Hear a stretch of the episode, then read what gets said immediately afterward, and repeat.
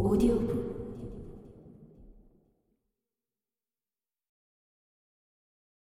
녹봉을 구하는 자세 자장이 녹봉을 구하는 방법을 배우고자 했다. 공자께서 말씀하셨다.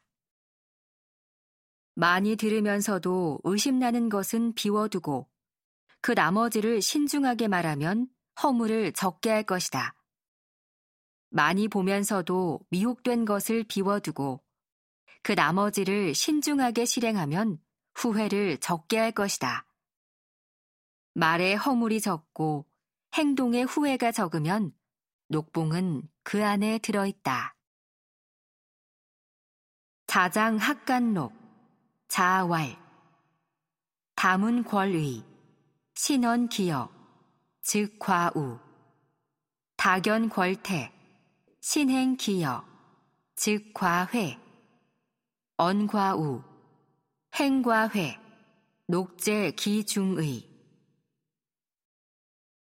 자장은 전손사의 자이며 공자보다 48세나 적었다. 공자가 내가 전손사를 얻고 나서부터 앞에도 빛이 있고 뒤에도 빛이 있었다고 하면서 그를 안회, 중유, 단목사 등과 함께 공자 사후로 언급하였다고 한다. 공문 10철에는 자장이 포함되어 있지 않다. 원문의 록은 벼슬 하는 자의 복록, 녹봉의 의미이고 원문의 간은 구하다는 의미의 구와 같다. 많이 들으면서도 의심나는 것은 비워두고는 원문의 다문 궐의를 번역한 것으로 궐은 빼다를 뜻하는 한자이므로 역자는 비워두고로 풀이했다.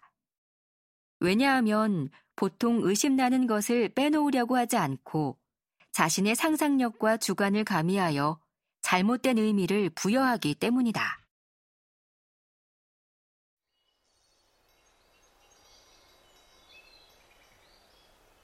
정직한 인재 노나라 애공이 물었다. 어떻게 하면 백성들이 복종합니까?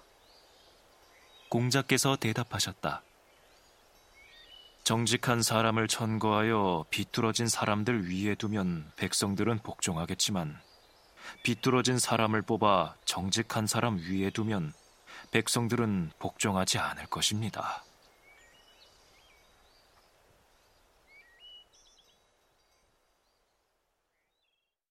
애공문왈 하위 즉 민복 공자 대왈 거직 조제왕 증민복 거왕 조제직 증민 불복 노나라 애공은 성은 희, 이름은 장으로 정공의 아들이다. 정공을 이어 기원전 494년에 즉위하여 27년간 재위했다. 공자가 노나라에 돌아온 시점은 바로 기원전 484년이다. 공자는 신하였고 애공은 주군이었으므로 예를 갖추어 대왈, 즉 대답하셨다 라고 한 것이다. 대왈이란 표현은 여기에만 나온다.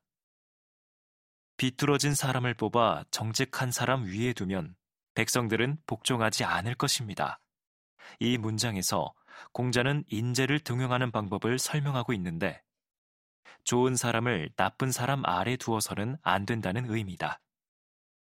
그리고 이 문장과 유사한 문장이 안연에 나온다.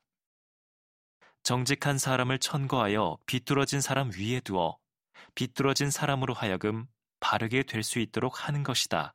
라는 문장이니 참조하면 좋다.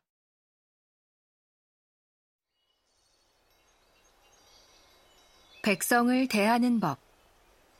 개강자가 물었다.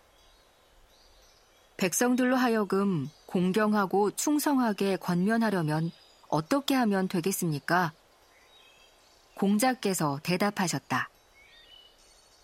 백성들을 대할 때 윗사람으로서 장엄하면 아랫사람이 공경하게 되고 부모님께 효도하고 자애로우면 마음을 다할 것이며 착한 사람을 천거하여 능력 없는 사람을 가르치도록 하면 백성이 스스로 권면하게 될 것입니다.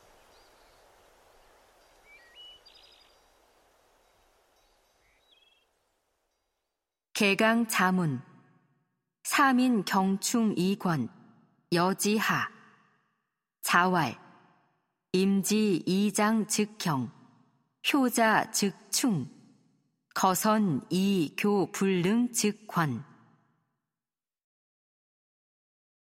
개강자는 노나라 애공대의 개손비이다. 공자가 살던 때 노나라의 귀족 중에서 삼환이 가장 위세를 떨치고 있었는데 사만 가운데서도 개씨가 가장 세력이 컸다. 공자가 어렸을 때는 개평자가 정권을 잡고 있었고 중년 때는 개환자가 정권을 잡고 있었으며 만년에는 개강자가 정권을 잡고 있었다. 개강자는 기원전 492년에 정권을 잡은 것으로 추정된다. 강은 시호이다.